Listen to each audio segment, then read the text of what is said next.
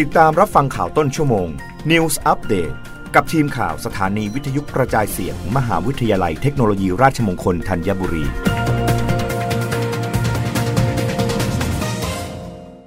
รับฟังข่าวต้นชั่วโมง โดยทีมข่าววิทยุราชมงคลธัญบุรีค่ะ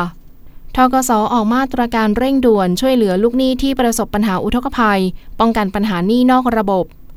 นายไพศาลหงทอง ผู้ช่วยผู้จัดการธนาคารเพื่อการเกษตร และสหกรณ์การเกษตร หรือทกสกล่าวว่า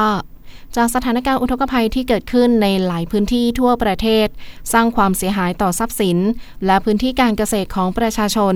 ทกสจึงออกมาตรการช่วยเหลือเพื่อบรรเทาความเดือดร้อน ลดภาระการชำระหนี้ให้กับเกษตรกร 2 มาตรการหลัก ได้แก่มาตรการลดภาระหนี้เดิม เช่น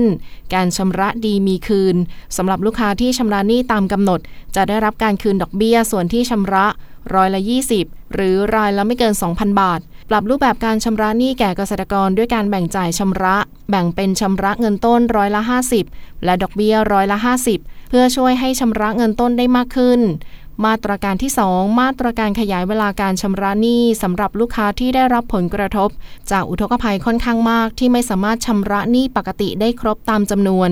โดยเกษตรกรต้องชำระดอกเบี้ยร้อยละ 20 ของดอกเบี้ยที่ถึงกำหนด ส่วนดอกเบี้ยและต้นเงินที่เหลือจะได้รับการขยายเวลาการชำระอีกหนึ่งรอบการผลิต หรือไม่เกิน 1 ปี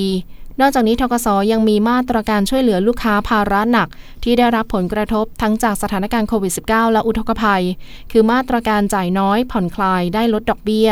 โดยลูกค้าชำระหนี้อย่างน้อยร้อยละหนึ่งของต้นเงิน ธนาคารจะพิจารณาปรับปรุงโครงสร้างหนี้พร้อมกำหนดชำระหนี้ตามศักยภาพแต่ไม่เกิน 20 ปี มาตรการเสริมสภาพคล่องเพื่อฟื้นฟูลูกค้า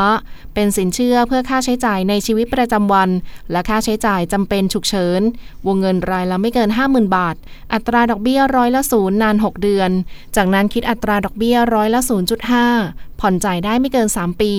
ติดต่อขอสินเชื่อได้ที่ทกสสาขาในพื้นที่ ถึงวันที่ 31 ธันวาคม 2565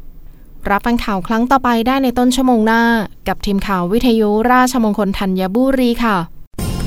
รับฟังข่าวต้นชั่วโมง News Update ครั้งต่อไป กับทีมข่าวสถานีวิทยุกระจายเสียง มหาวิทยาลัยเทคโนโลยีราชมงคลธัญบุรี